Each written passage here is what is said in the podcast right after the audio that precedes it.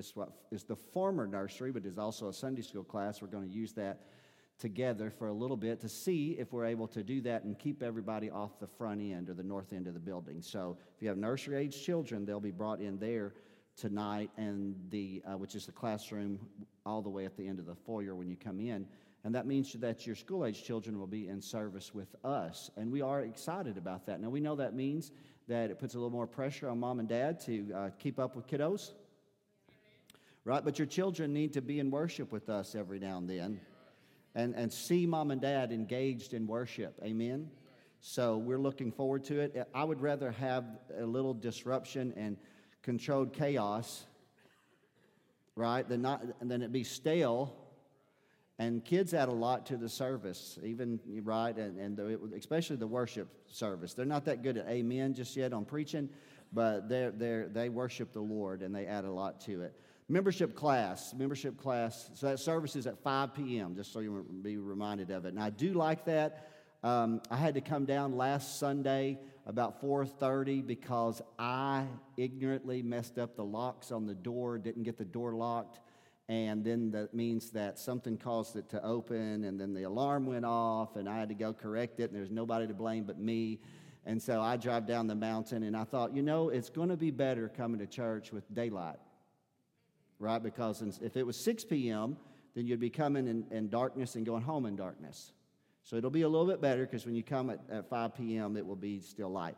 Membership class. If you're interested in membership in our assembly, that's going to begin next Sunday. It'll be right in the pastor's office during the Sunday school hour. There are membership applications, freshly printed. They're in the foyer. They should be on that connect table. If not, they would be in the office.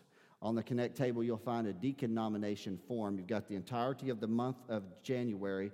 If you, there's someone in our fellowship that you know has the qualifications of a deacon and you would like to nominate them, then fill that out, put it in the offering container, that secure offering container, fold it up, put it in there, and then it will get to me. And I'll have two more, and then I'm finished before I go right to the word of the Lord. If you were here Wednesday night, you know that we've started a Wednesday night study called Strengthening Your Marriage over the next eight weeks. We did an introduction to it this past week. I went back and listened to it. We're trying to record it either for podcasts or hopefully for video in case you can't participate or be here in person. Then maybe you can at least follow the podcast. Husbands and wives, singles, widows, widowers, we're going to make sure that everybody gets a seat at the table and everybody can participate. So we passed out 61 books had a number still looking that we didn't have, so we ordered 25 additional books. And then I've also photocopied, and I'm not breaking uh, copyright laws because I'm purchasing a book for every photocopy that I make. But I copied chapter one, so that way, if you say, "Man, I think I can," I'll be here. I want to be here this Wednesday. On my desk, don't leave today without it. You'll find chapter one photocopied, and you could go ahead and join with us. The, the service, the, the, the message will just be the lesson will be um, will be kind of a culmination. It's not going to be necessarily a review. It might be an extension of it, and our own Dr. Phil Brassfield is going to teach the very first one. Come on, somebody, amen. And so that's going to be a great night this Wednesday night. So if you're interested in participating with us, then at least take that lesson copy that's in the foyer, or excuse me, on my desk. Just see me after service. I'll make sure that I get it to you, and then I should have those books. We have priority uh, ship those. They should be in by Wednesday, so we should be able to give them to you Wednesday night. And lastly, but not least, Young at Heart is going to be postponed this Tuesday night. This is their typical normal time to gather, but they're going to postpone it and reschedule it at a later date and time. So I know that's a lot, but that's the sign of a healthy church, right? That we've got a lot going on, and we're grateful that we do, and I'm grateful for all of your participation.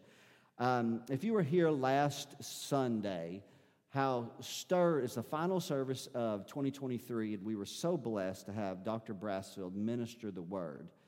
And what a powerful word that it was. You were made for more.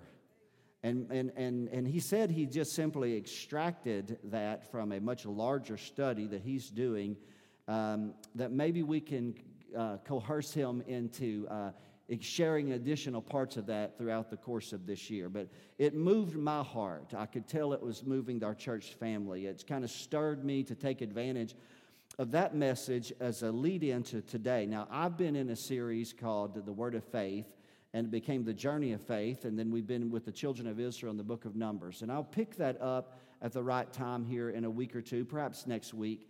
But I just really felt as I prayed in my office uh, and and, and prayer for this particular uh, first Sunday. I want this Sunday to have an impact. Come on, somebody, amen. So I'm going to ask you to journey with me in a very familiar passage of Scripture. I've preached from this text many times over the years. It just resounded to my spirit, and the Lord was just kind of tweaking it a little bit. How many of you know that you can never exhaust the Word of God from all of the depth and the truths that it contains? It's certainly not you can wring it out and say there's nothing left in it. It's not like a barrel that you can turn upside down and shake and say there's simply nothing left to get. We always give life. And even sometimes the most familiar of passages, the Lord illuminates a particular part of it that you've never seen before, and it seems to radiate upon the rest. So we're going to read 15 verses of Scripture today. That's all that we'll read through the entirety of the sermon. Back to a familiar passage. It's in Genesis chapter 35. And when you found it, if you would, stand and honor the reading of Scripture. If you won't tell anybody, I am reading from the King James Version of the Bible as always, but in private devotion, I've been edging over to the New King James a little bit. And maybe, maybe one day I'll bring it to the pulpit with me. We'll just see. I'm not there yet, but I'm closer than I was. That's just me talking out loud. Chapter 35 of Genesis, Dr. Brassfield was uh, in Genesis last week for the message with Isaac. Isaac sowed in the land during the time of economic downturn, and God rewarded him faithfully. We're going to kind of backtrack. We're going to be earlier in this narrative, but not by reading, just by exhortation. So let's read it here. It's on the screen in large print in front of your eyes.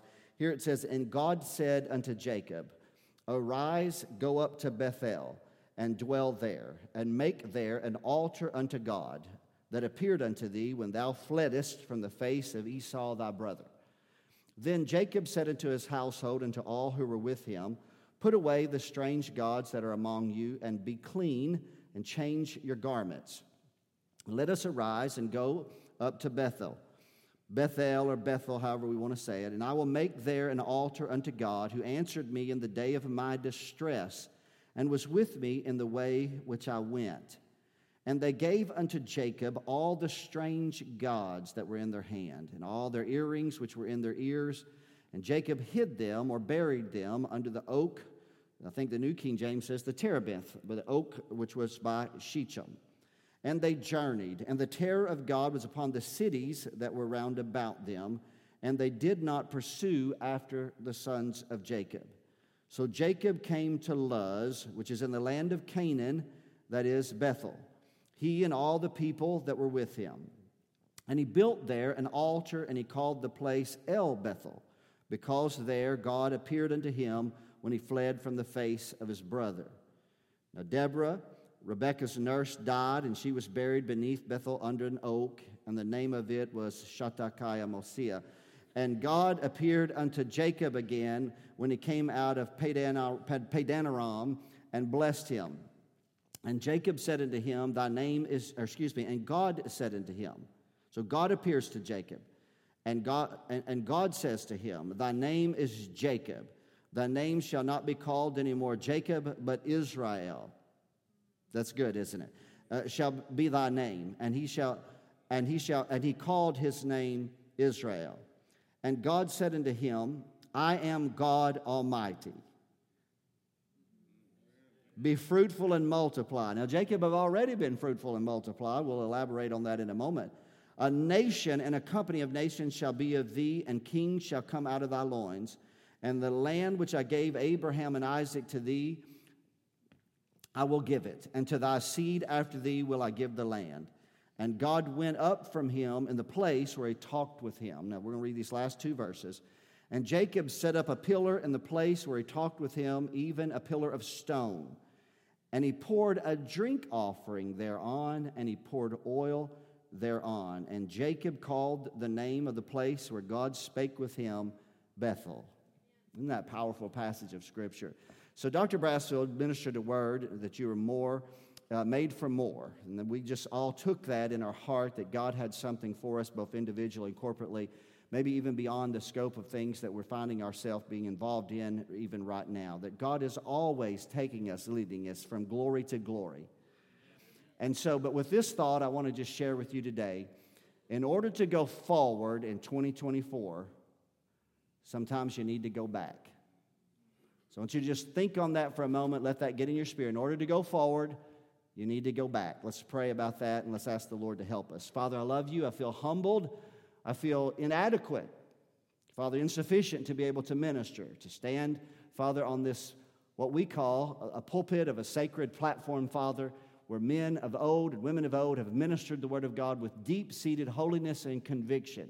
Father, I feel shallow in my relationship and my experience, God. And I'm just going to pray that all of those things can be laid aside and there will be a supernatural anointing of the Spirit of the living God. The Father, the Word of God will be preached freely in this place today. God, I read in the Word of God that you can send an angel who can, Father, part the heavens and come right here, invisible to the natural eye, but he can take a coal of fire and touch my lips, and I can speak as the oracles of God. I pray today that the hearts of the people would be ready to receive the Word of God. And I prayed this many times, publicly and privately, and I want to pray it again amongst the church family. Let preaching come easy in this house today. Father, give me the tongue of the learned that I might have a word in season for he that is weary. It's in Jesus' name I pray. And all of God's children said, Amen and amen. Occasionally, along the course of ministering the word, you find yourself ministering not theology and not even doctrine, but you find yourself in a narrative, and sometimes it's in a, a narrative that is almost an obscure narrative. It's kind of out of the way people have overlooked it and the Lord shows you something about it. And then uh, other times you find yourself kind of following a very familiar path that has been trodden by many, many hundreds and thousands and uh, millions of believers that have read and followed a familiar path and journey. And yet, here I am as a pastor attempting to minister a much broader passage of Scripture than what we read here today because there's a much deeper and broader story in doing so today, sometimes the doctrine is not found in point one, point two, point three. It's just the narrative. You have to become engrossed by it. I've found that in my preaching, in my own personal fellowship with God, when I read a story or a narrative, somehow, some way, I have to literally take myself out of where I'm reading, whether I am in an office or a car, automobile, or in my living room, wouldn't matter. And I have to find myself almost, in one sense, being transported. I know, don't make that weird. I'm just talking about in spiritual connotations into the very text itself till I am breathing the same air, I'm seeing the same sight, I'm hearing the same sounds. For it's in that context the Lord can speak to you. The word becomes alive to us. Let me tell you a little bit about Jacob. Jacob was born to the most famous of all biblical families. He is the third generation patriarch of the original patriarch Abraham, the one that God had called out of Mesopotamia, Ur of the Chaldees, and he's made the journey down into the land of Canaan.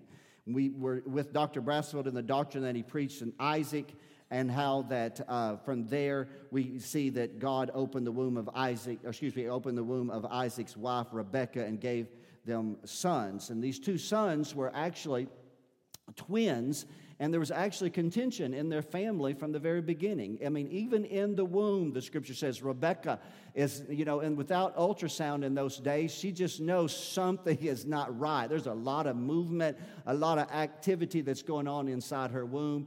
And she comes and inquires, and the Lord speaks a prophetic word to her and tells her there are two children, which would be two nations that are within her womb, and they are literally wrestling within themselves. And so the first comes out, his name is Esau because he was red. He was hairy as a, as a little infant and, and reddish in color, and so they name him Esau.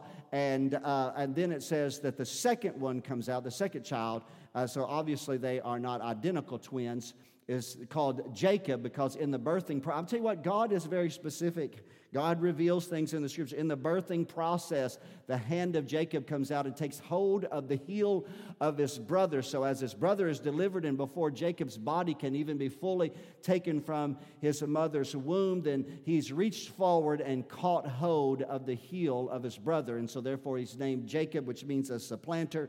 And that kind of sets the context for this family. And so, it's, he's born into a godly family, the family of heritage, the family of patriarchal promise. Uh, but I'll tell you what, God, godly families are not exempt from struggle. Amen. And so there's, there's struggle in this family as well. And some of it comes because the personalities of these boys, as they begin to grow and to go into uh, their adolescence and then into their teenage years, it becomes apparent that they're quite different in personality, and the differences in their personality form a little bit of allegiances between the parents, as if they are, it's on one sense kind of parting the relationship some. We find that Isaac is drawn to Esau because Esau seems to be more of uh, an outdoorish type of young boy. He likes to go outside. He likes to play baseball with his dad. He likes to shoot in basketball hoops outside. He likes to go hunting. He uh, has probably a Matthew bow. Uh, they probably got him a four wheeler. He's probably watching the hunting public on YouTube uh, from there. And so he's got a deep bond with his father. So he's sending him out to go and hunt, and his dad really loves the meals that his son, he's, I mean, he's the meat eater. He's going out and killing the game and cooking it too as well. So, I mean, he is the apple of his father's eye. But then the Bible tells us about Jacob, on the other hand. Jacob's quite a bit different, and he's uh, a little bit different. He's not effeminate in any capacity, as we'll see later, because he was pretty much uh, definitely active relationally with the opposite sex. But he is closer to his mother, and he likes to dwell in the tent uh, you know, you've heard me say it before. HGTV is probably one of his favorite shows, and he likes to cook, the cooking channel. He's probably even on the shopping channel ordering a few things. He's probably got an Apple Watch. He's got all of these things, and so it kind of sets a little bit of tension, pulling the two apart. And the, one of the most climatic moments in this, uh, this unique uh, uh, relationship of these two boys is when Esau's been out hunting one day and he's just exasperated. He didn't take any meal, uh, any food this time, and he comes in, and lo and behold, as he's getting near the camp, he can smell the sweet fragrance of lentil soup in the air, and he hasn't eaten in a couple of days, and he's just famished. And he comes in, and it's not his mother cooking the soup; it's his brother Jacob. How many know sometimes their kids can be a little bit my, I mean, my daughter Amber used to put her leftover Sonic meal in the refrigerator, and she would write on there, so her three brothers, she would say, If you eat this, you will die.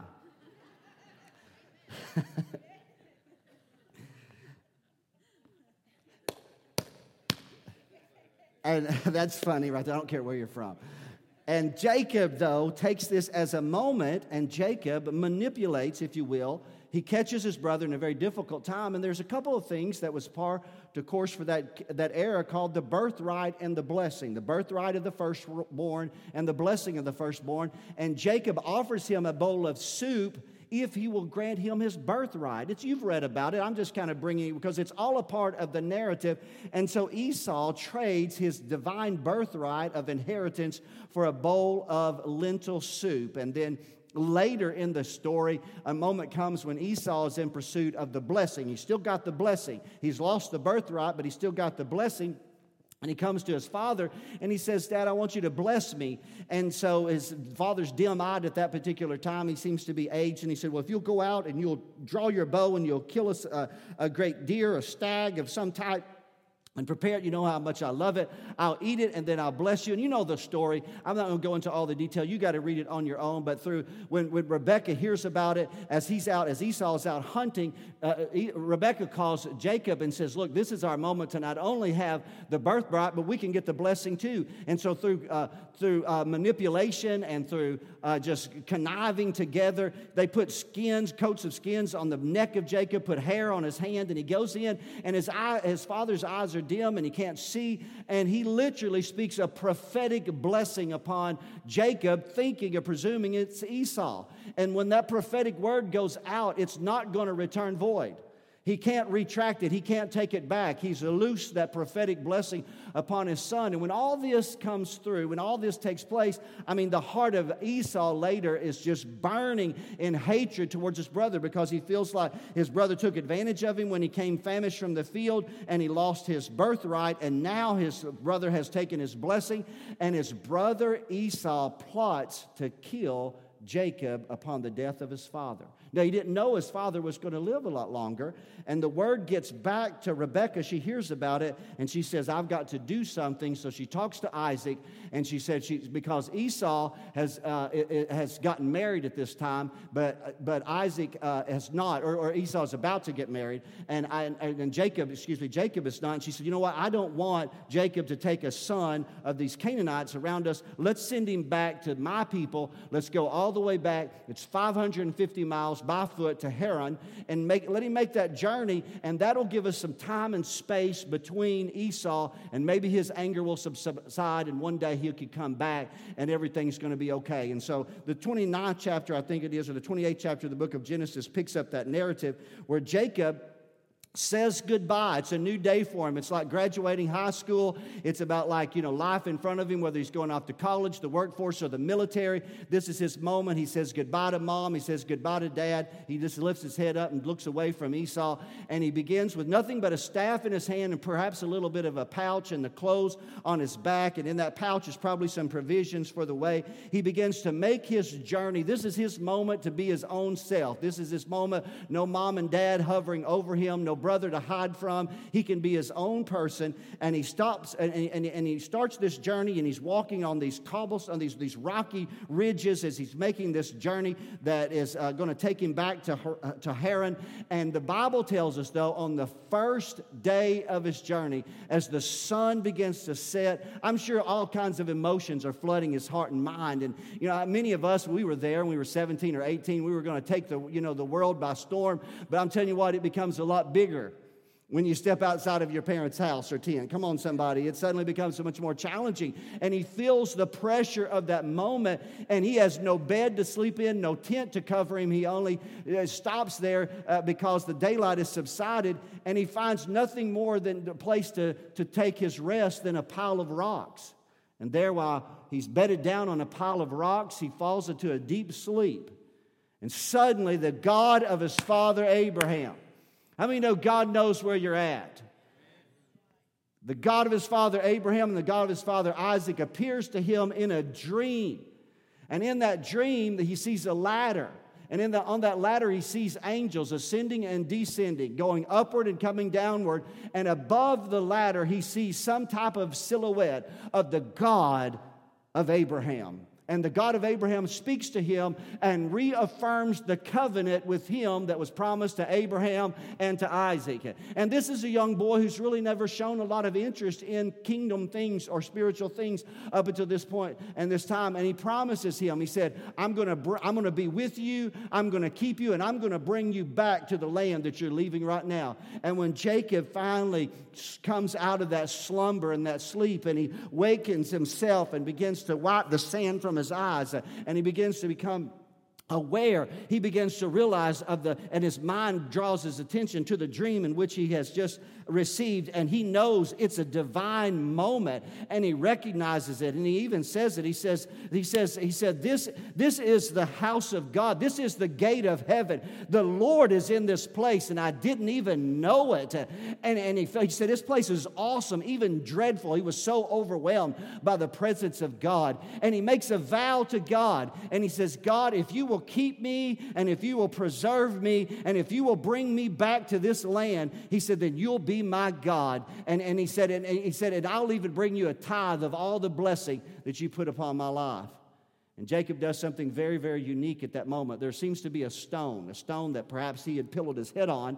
And he takes that stone, and it was laying horizontal for his bed or for his pillow, but he raises it up and it goes from horizontal to vertical. It's, it's almost as if it's a reflection of what's going on in his heart because up until that time, it seemed like every part of his relationship and his communion and his fellowship was, was horizontal. He really didn't have time for a vertical communion with God. But now, when he raises that stone up, it seems as if God is doing something in his heart and life. Perhaps this is a revelation of his spiritual journey. And he takes a little bit of oil that's hid in the pouch that he had left, that his mom had probably given him when he left the tent, and he left her tent, and he pours oil upon that rock, and he calls it Bethel, the house of God. Come on, somebody, amen. And Jacob then, with this new spiritual experience, continues on his journey. 550 miles by foot would take you in that climate over 30 days. 30 days, and he arrives there at Haran, where he does encounter his mother's brother Laban, and he, she's, he's got children. And if you know the story, over the next 14 years, Jacob serves Laban as chief shepherd. And he gains the right to marry first Rachel, but it happened to be Leah, and then and then Rachel. And so it was a two for one package deal in those days, I suppose. And that's where things get a little bit odd. Um, uh, I, I, put it this way Jacob finds himself starring in an episode of Sister Wives. We'll just move on from there, right there. Come on, somebody. I'm just making it real for you here today. And, and, and not only that, he didn't just have Rachel and Leah, but then he had two handmaidens and I told you there's a lot going on. There's sons and daughters. But in the midst of all of that, God begins to fulfill the promise he made to Jacob, and he begins to bless him. And this young man that crossed over with nothing more than a staff and a little pouch and hope and promise in his heart, God begins to bring cattle and sheep and camels and men servants and maid servants. And over 20 year period of time, he becomes the most prosperous man in the area with the wealth of his father in law literally transferred into his own resources resources. Now, I know this that family life is never quite easy when you're blending such a difficult and large family. Finding cohesiveness and agreement between Rachel and Leah, their children, and the children of the maidservants proves to be a very difficult thing. It seems as there's always some type of strife, always some type of attention, one wanting the other to succeed the other. And during this time, it seems like there's very little time for church. Very little time for, you know, that's a growing family. It's kind of some of the same excuses that we make today. Well, I got to go this, I got basketball, I got, I got, you know, soccer club, and I've got all these things, and somehow or another we kind of forget. And, and so during this time, we really find no record of, jo- of Jacob's devotion to God. And he's acutely aware of God's blessing. He knows it's come from God. But if you were to read the narrative closer, you would find that he still refers to God as the God of my father.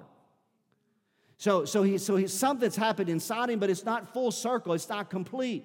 And so, after 20 years, if you read that narrative, you'll find in the 31st chapter uh, of, of, the book of Genesis that the Lord comes to him and directs him and speaks to him and says, I want you to go back. It's time for you to go back to the land of your fathers, the land that I promised Abraham. And in an emotional farewell from Laban, he gathers up all of his resources and he begins this arduous journey. And it was much more, it was much easier when it was just him and a staff and a little bag to make this journey. But now he's got four wives, he's got children, uh, at least 11 sons at this time, I believe 10 or 11 sons at this particular time, as well as daughters and the men servants and the maid servants. And he's got all of these, all this livestock. And so it's a massive thing that he's taking. It's, it's a massive caravan that's starting this journey back to the land of his nativity.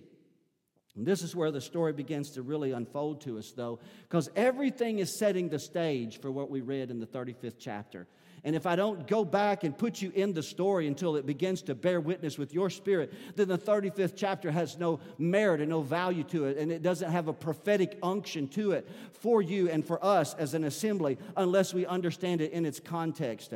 As Jacob has his entire caravan making its route back down uh, south uh, out of the land of Haran, where his father, uh, where his wife's uh, brother dwelt there's something in Jacob's heart that he is reluctant to face. And you know what that would be Esau. The last time he saw Esau, he knew Esau was planning to kill him. And he knows that he's going to have to face the wrath of his brother. And it's during this time period that we begin to see something shift inside of Jacob, where suddenly his spirituality becomes more sincere, more mature, a sincerity. How many of you know sometimes crisis often fosters devotion? Because he knew he was, he's still a man of the plain. He's still uncomfortable in combat and warfare, and plus, especially with his brother. And in the 32nd chapter of the book of Genesis, we find a prayer. Up until this point, the only prayer that we find of Jacob is when Jacob had pillowed his head at Bethel and he said, God, if you'll bless me, I'll bring a tithe to you. We find no other devotional communion and fellowship, but on that that southward journey, we find Jacob calling upon the God of his father, and he calls in four verses. Is all it is. It's the ninth through the twelfth verse. And he just simply prays. And he said, God, you've been with me and you've blessed me. And he said, You're the one that told me to go back and you know what's in front of me. And he said, God, I can't do this of myself. You've got to do it for me. And I love this, though. In this, this is where his patriarch prophetic uh, unction is starting to emerge. And he says this He reminds God of his promise. He, in his prayer to God, he said, God, I want you to keep me. I want you to preserve me. I've got my wives, I've got my children, I've got all this livestock, I've got my family that I'm going to embrace. And then he said this He said, God, by the way, you're the one that said you would bless me. You're the one that you said my sons and daughters would be like the stars in a night sky or like the dust uh, in the air or the sand on the seashore. You're the one, God. And if you said it, God, then I'm going to expect you to fulfill it. So we're seeing him begin to mature in his faith. And on that very same day, that he prays that prayer, something happens, and I wonder if one is in response to the other. So they come to a particular place along the journey where there's a ford or a creek that's dividing them from where they are to where they need to go. And Jacob does something on the very same day that he's prayed this prophetic prayer. He sends his family over, his wives and children, and all the livestock, men servants, maid servants. And Jacob does something unique for whatever reason. He chooses to stay alone on the other side. And in that moment, you can only imagine what's going through his mind what's going through his heart. I don't know about you. Have you ever thought about escapism? I'll tell you what, sometimes the pressures of life come upon you so heavy that sometimes that's a route that you often want to choose. And then a unique thing happens on this night. Alone under the starry night sky, I imagine if ever there was anybody that possibly spoke in tongues, it could have been Jacob on that night because he's alone and he thinks he's alone, and all of a sudden he hears uh, the sound of footsteps through the darkness walking near him. And it's not anybody in his caravan, and it's an unnamed and unknown figure that jumps on Jacob. And Jacob finds himself uh, in a fight for survival. The man of the plains is locked down. It's in, this is the moment, and he is in a fight to, uh, to, to the very end where he knows this is a critical moment. And, and so, as the day begins to dawn, he realizes after the struggle has continued for many hours, many hours there. I wonder about the voices that were across the creek, across the ford, across the Jabbok River, whatever it was. I wonder if they could hear the struggle on the other side, knowing that their future was hanging in the balance. And a man of the plains had come to this moment where he recognized this was a divine moment. He began to discern this is no ordinary Canaanite. This is no ordinary man. This is a divine encounter with a holy one. And Jacob recognizes that this is somebody that's embodying the presence of Almighty God. And so, Jacob, as the sun begins to dawn on the next morrow, he prays a prayer to the man and he says this He said, I'm not going to let you go until you bless me. And the man said this the man said, You got to let me go. And he said, Absolutely not. I will hold on to my final breath uh, until I receive the divine blessing of Almighty God. And the Bible says that the man touched Jacob in the hollow of his thigh. And he walked with a limp from that day forward. And I want you to know today how many know that should be a part of every one of our journey? Every one of us, if we're ever going to become the person that God has called us to be, you better have a moment uh, where you don't wrestle just with the flesh uh, and you don't just wrestle with principalities and powers, uh, but that you get alone with God uh, and you wrestle with the divine purposes and presence of Almighty God until He shapes you, forms you, changes you, renews you, makes you into a different person, takes away upon your dependency upon yourself, uh, takes away your conniving spirit takes away your manipulating heart, uh, and He begins to shape you. It was on that night uh, that the angel spoke the prophetic word over Jacob and said, Jacob, up until this time, all you've ever been is a deceiver, a manipulator, a, convi- a conniver. But He said, but from this day forward, from this day forward, as you walk leaning upon your staff, uh, he said, I'm going to call you Israel because you are a prince before God. I want you to know that's when family destinies and generations begin to change. When a patriarch among us says, I'm going to wrestle this thing out until I get the favor of God upon us. Woo, that's good preaching today. Amen. I don't know about you, but every time I read that story, I find myself I find myself on the Jabbok River, and I could hear the sound of it flowing, and in the darkness, I know that that same God will bless me if I hold on to Him tightly. Come on, somebody. Now, I know this story goes further, and I got to speed it up just a little bit, or I'll preach all day. We could go right in from the AM service to the PM service. So I have to be very careful. But the beauty of the story is this when Jacob does meet Esau, God has gone in front of him. How many of you have ever had that moment in your life? You were just so dreading something. It was just exasperating every bit of life out of you, and you didn't want to do it, and you hated to do it. And then when you got near to it, you found that the God of all grace had gone in front of you, and He had already softened the heart of Esau. And so there is no war and there's no conflict. Actually, Esau shows a lot of character, and he cares for Jacob on that moment, and they weep on each other's shoulder. But with this, though, we find that Jacob, who is growing and maturing in faith, can still revert back to some of his immaturity because he promises Esau that I'll follow you just a little bit behind. It's my caravan's too slow. I can't keep up with your men, but we're gonna we'll follow behind you. But he does it. Esau goes one way, and Jacob goes the other. And here's where he does, though. He finds himself traveling to a city of Canaan, a city called Shechem. And it's there at Shechem we begin to see something. He erects an altar and he calls on the name of the Lord. That sounds spiritual, but it's not. In essence, what he did was he said this All right, family, we're going to have family devotions here at home. We're just going to worship at home. We're, we're going to do our best. We're living here beside the Canaanites. We're just going to do our best. We could, we've got something else that we could go to, a place we could go, but we're just going to do it right here. And so after a period of time, his, young, his eldest daughter does what a lot of teenagers do goes out on Friday nights. And it's not long before she's involved in a relationship with some of the Canaanites. And it's not long before she finds herself being violated by the prince of the Canaanite city. And it's a very awkward passage. It's the 34th chapter leading up to the chapter in which we commence this journey with.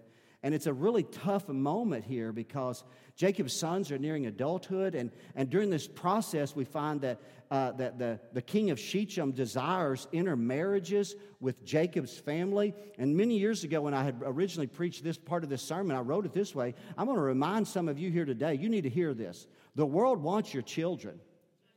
The world wants your children, especially when you camp close to them.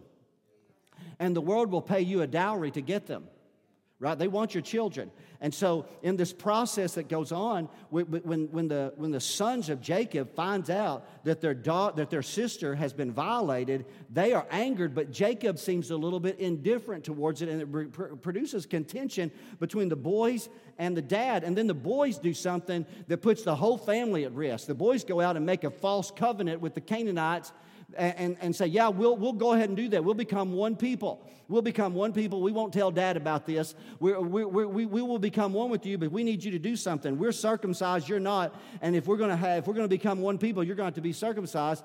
And so I'm talking about, you're talking about Jerry Springer type stuff that's going on right here. And so, so they, they talk the men of Shechem into circumcision. And about the third day, when those men are laying there at home in their village recovering from circumcision, uh, Jacob's sons come armed with swords swords and kill every male in the village.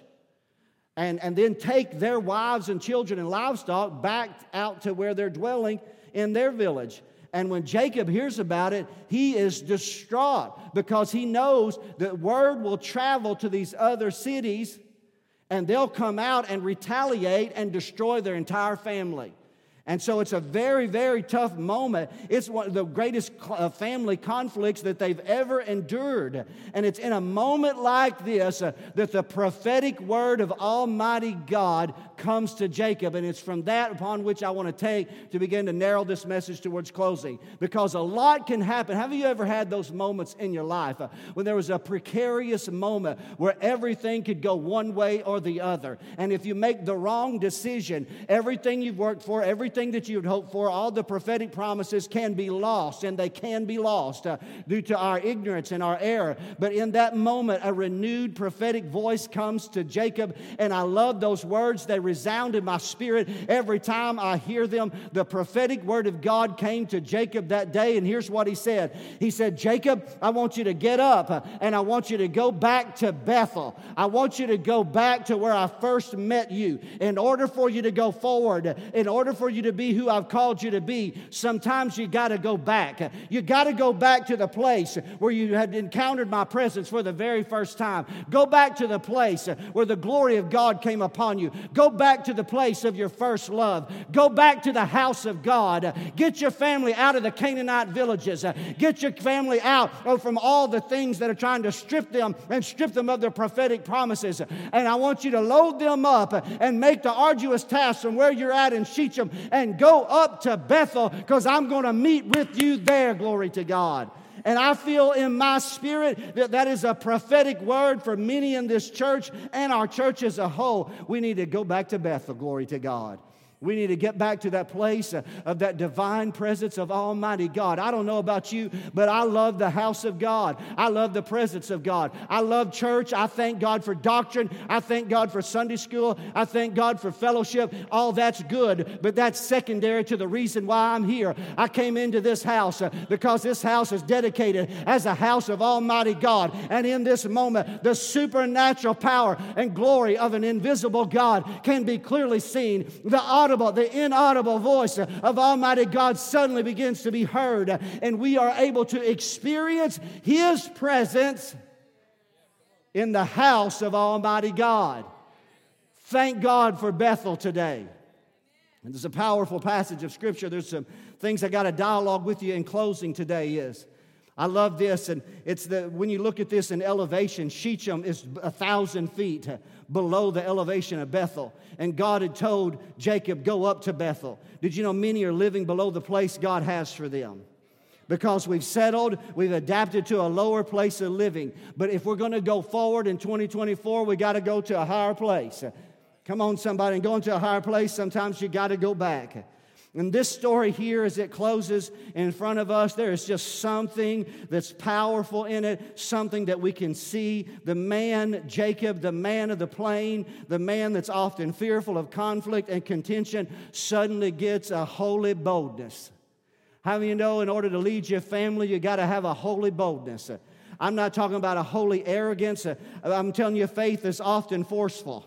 It's demanding, it's not wavering, it's not arrogant, but it is bold and it is not abusive. Come on, somebody, but it is very directive. I love what Jacob did to his family. He called all of his family, his four wives, he called his 11 sons. Uh, at that time, I don't know if the 12th, the 12th, I don't think had yet been born.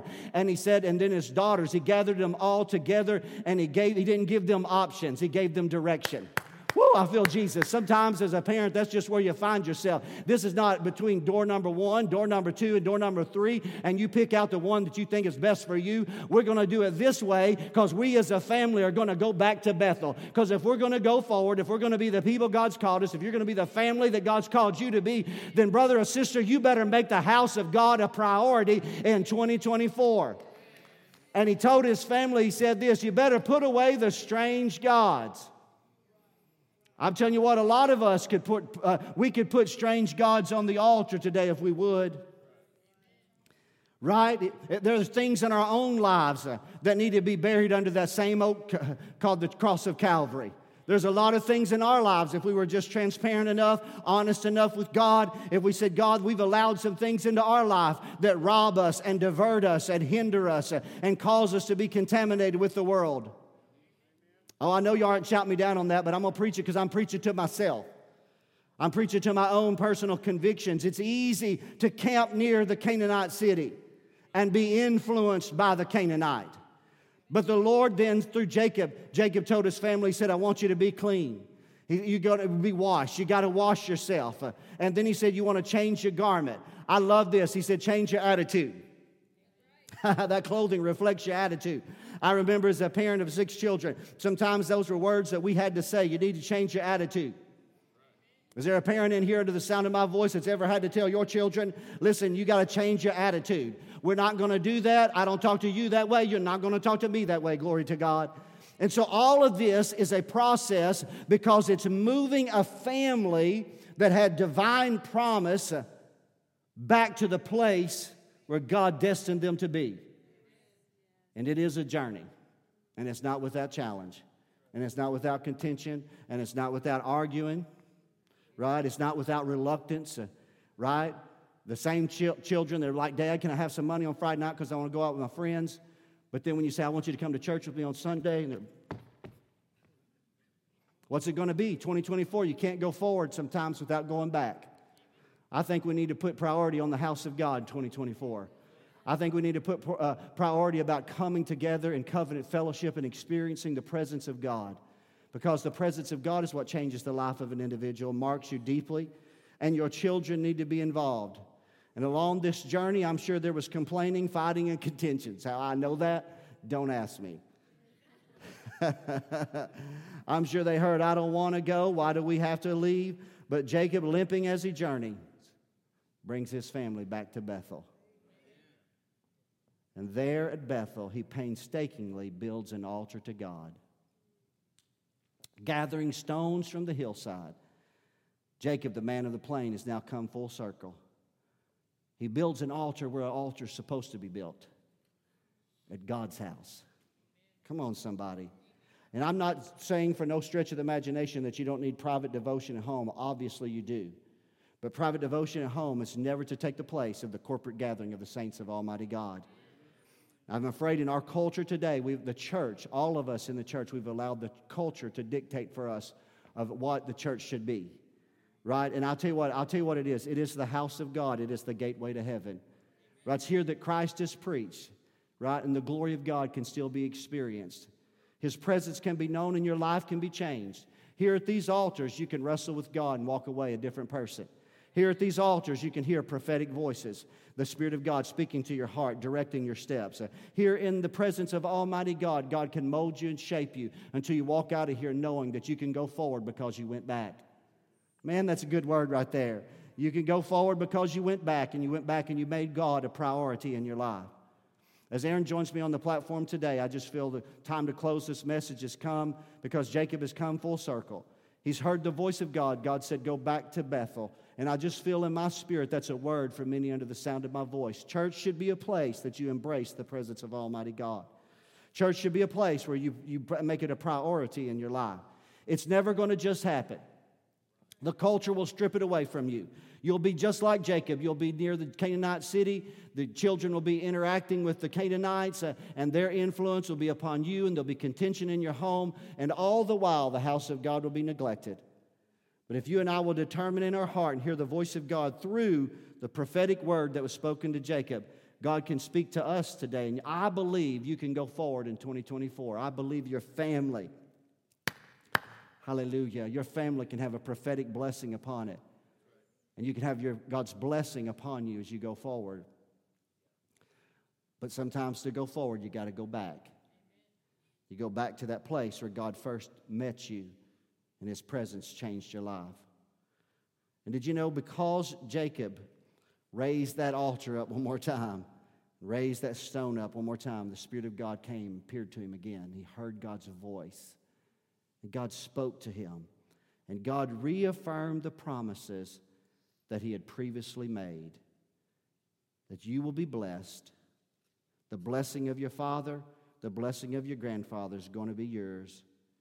And listen to this and your children are going to be blessed after you. Isn't that where we all find ourselves in that place?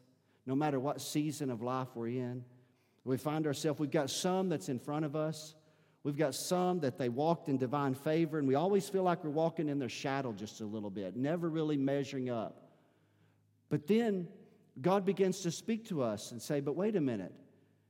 You say, Wait a minute. God's not saying, Wait a minute. But you say, Wait, wait just a minute. You begin to realize, Wait a minute. I, I'm an heir to these things. Uh, I'm taking the baton. Come on, somebody. But then uh, when you run with it, you also then realize, Wait a minute, there's going to come a moment when I'm going to pass it behind me. And we've all found ourselves many times throughout the course of life. Why do you want to be blessed? Why do you want to walk in the favor of God? Why do you want the grace of God to be upon you? Is it so you can just consume it upon your own lust? Or is it so that you can pass it to others that have come through you or come near you or that are part of your life that you can pass the prophetic blessing of God? Isn't it amazing that all these things took place out in an open field, a pile of rocks with one rock turned from horizontal to vertical? And there the God of all grace met him. The gate of heaven, the house of God, Bethel. Did you know that's a prophetic picture of the corporate services of the body of Christ coming together? That's what it is. You say, Pastor, is that so? Yeah, do you remember what Jesus said? Jesus said this to his disciples. He said, If two or three of you will gather together, if you just come together in unity, joining your hearts together, knitting yourself together, he said, There I'll be in the midst of you. The presence of God.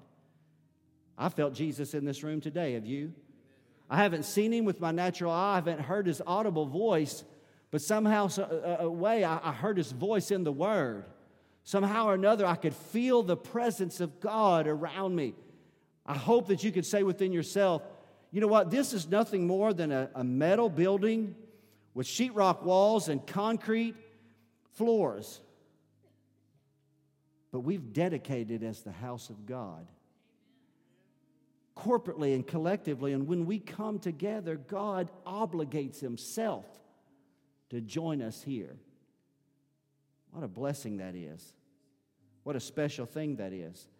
Did you know I noticed something for the first time? I don't know how I have preached this. I have preached this many times over the years, going back to pastoring up in Shirley till now. This is probably my sixth or seventh time to preach this narrative, and I love, I love every minute of it. I can't apologize to you for preaching a familiar text, but with all of that, how strange that I miss one thing that's so important, so important to it. So when this moment's not really past,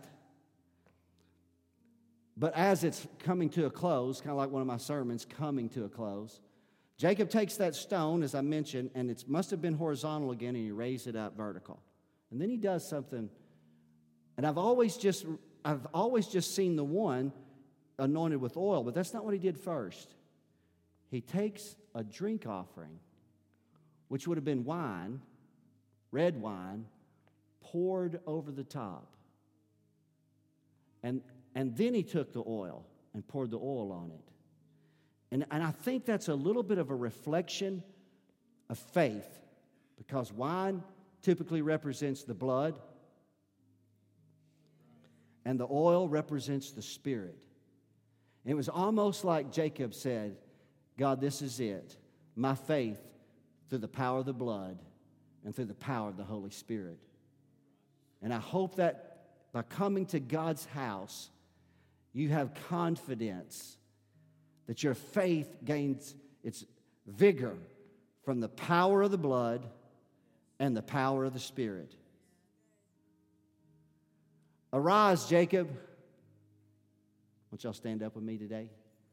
Arise, Jacob. Go back to Bethel. Do you feel that today? Does that resound in your spirit today? Who will come to the altar with me and just first Sunday in 2024, we dedicate ourselves to the Lord. We commit our families to Him. Come on, somebody. Who will? Who'll, who'll take those steps? Who will take that journey? Jacob's journey was much longer than yours. Your journey is just 40 feet, 50 feet, 60 feet from the back row to the front. That's all it is, but it's sometimes it's more than that. Sometimes you're pushing past all your practices, all your learned habitual practices, and you're saying, I'm going to break all of those off because I'm going back to Bethel. I'm laying aside these things. Uh, I don't know about you, but I feel in my heart some people need to bury something under the oak tree today. Do you feel that in your spirit? Do you feel that in your spirit? Is there something in your life that needs to be buried under the oak tree? Something that you say, God, I've carried this too long. I've participated in this. It might be unforgiveness. It might be something you're doing. It might be a habit or a practice, or uh, uh, whatever the case. It might be the internet. It might be your iPhone. It might be whatever it is. It could be a relationship. It could be unforgiveness that you've harbored in your heart. But God said today, bury it under the oak. Don't carry it. Don't carry it with you any longer. Let it go. Let it go today. Maybe you need to wash yourself today.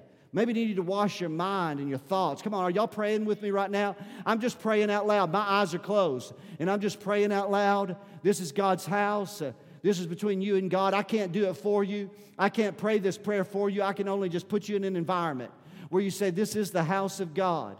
This is the presence of God. Maybe your family, maybe your teenagers are with you. Some of you that are in that, that age where you've got teenagers, your, your children are in children's church, but your teenagers, then I, I wouldn't be afraid to gather them up beside me and just say, you know what, uh, we got prophetic blessing upon us, and we're not going to camp so close to the Canaan's land anymore. We're not going to go or to the Canaanite city any longer. We're going to go to Bethel because God said this go to Bethel and dwell there. He said, Go to Bethel and dwell there. Make that a part of who you are. Father, in the name of Jesus, we're just praying together as a family. God, we're praying together as a family. God, we're changing our garments, we're changing our attitude, we're changing our patterns of life, we're washing to be made clean. We're making new, who, who will pray a new commitment to God, to the house of God, to being faithful? Let it sink in your spirit. Arise, go up to Bethel and dwell there. There's contention in your home. What are you going to do about it? I'm going to go to Bethel.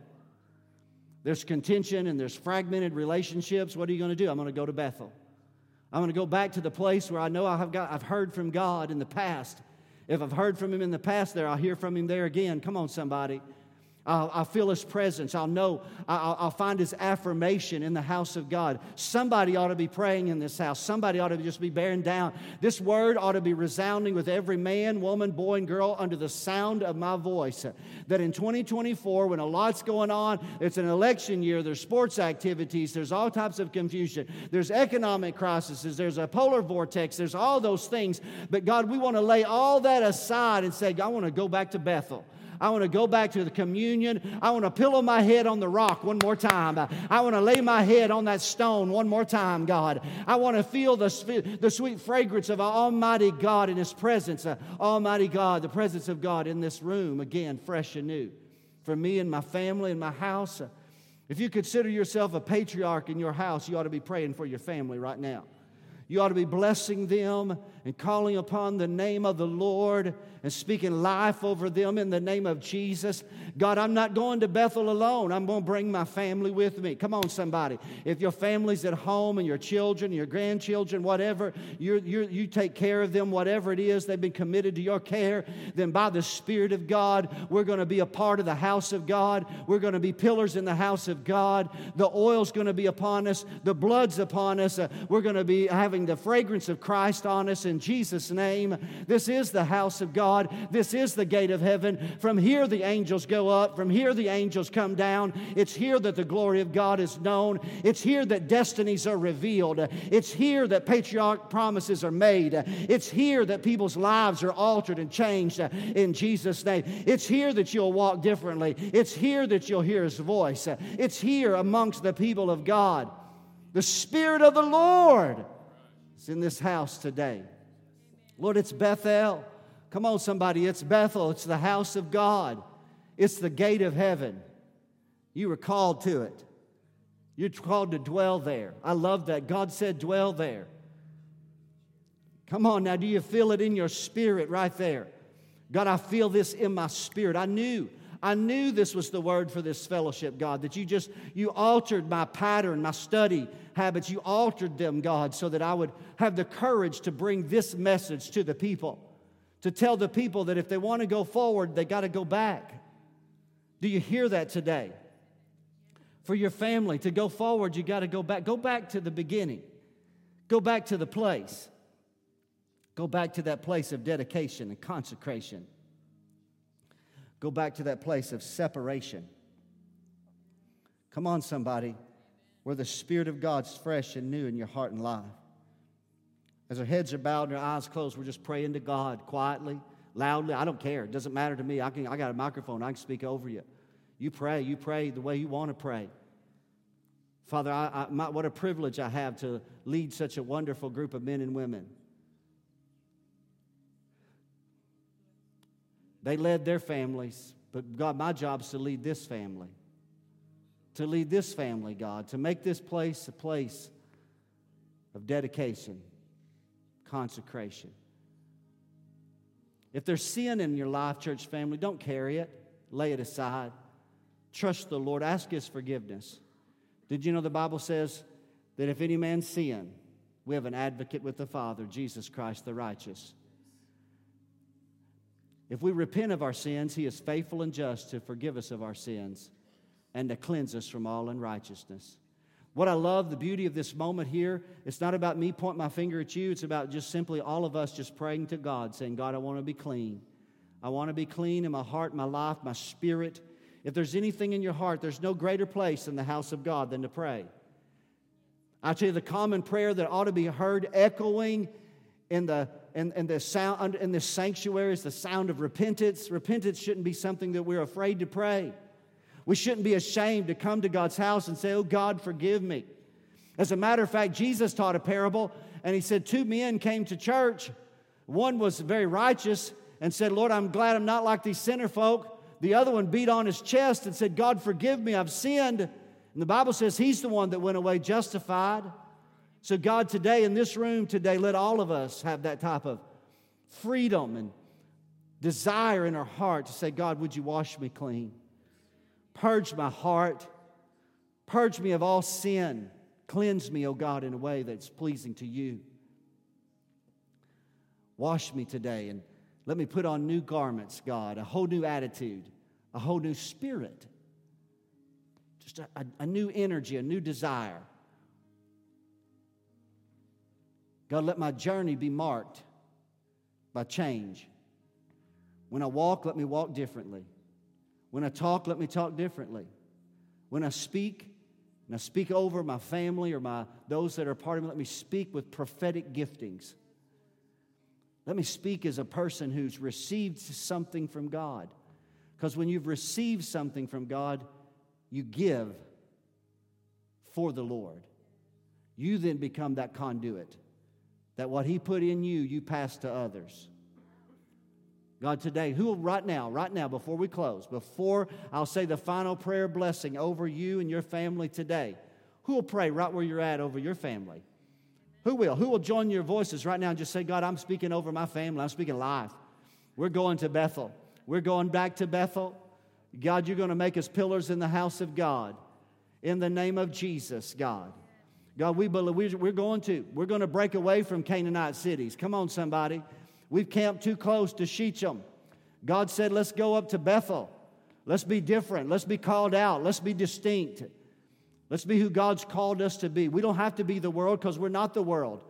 God, we've got a, a distinct and divine call in our life. Let the people, we pray that prayer. You pray it. I'm not, I can't tell you what to pray. You just pray out of the sincerity of your heart. This is the house of God. We ought to dedicate ourselves. It's the first of the year. There's no greater time than to say, God, I want to go forward because I came back. I came back. Some of you are new to our church today. Some of you, I think, walked in for the very first time. God led you here. You didn't know it. God led you here because He wanted you to be confronted with this message. To go forward, you got to go back. You go back to the place, go back to this moment, go back to His presence, go back to humility, go back to brokenness before God, go back to depending upon Him, not upon yourself. Father, today i am bringing this message to an entirety of a close right here, God. I've preached and I've prayed and I've prophesied. What a privilege it is to be able to speak the word to this church family, to encourage them. And on this first Sunday of 2024, as they commit themselves and dedicate their family to the house of God, I, de- I dedicate them as a corporate body. If you're looking for a people to visit. Come on, someone, pray that with me. If you're looking for a people where you'll come down, and I know people, you can make it theological. Oh, God's here and He's everywhere. I know, I know. But He reveals His presence. He chooses times and seasons, people and places to reveal His presence. God, if you're looking for people, let it be the people of Heber Springs First Assembly. That when we come together, there'll be a, a tangible presence of the living God in our midst, marking us, causing us to be a different people. So I pray that with my church family. Lord, in the name of Jesus today, on this, the first Sunday of 2024,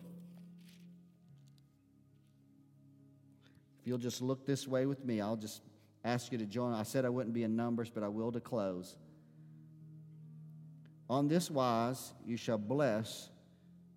It says the children of Israel, I'll say the people of First Assembly, and say unto them, May the Lord bless you, and may the Lord keep you.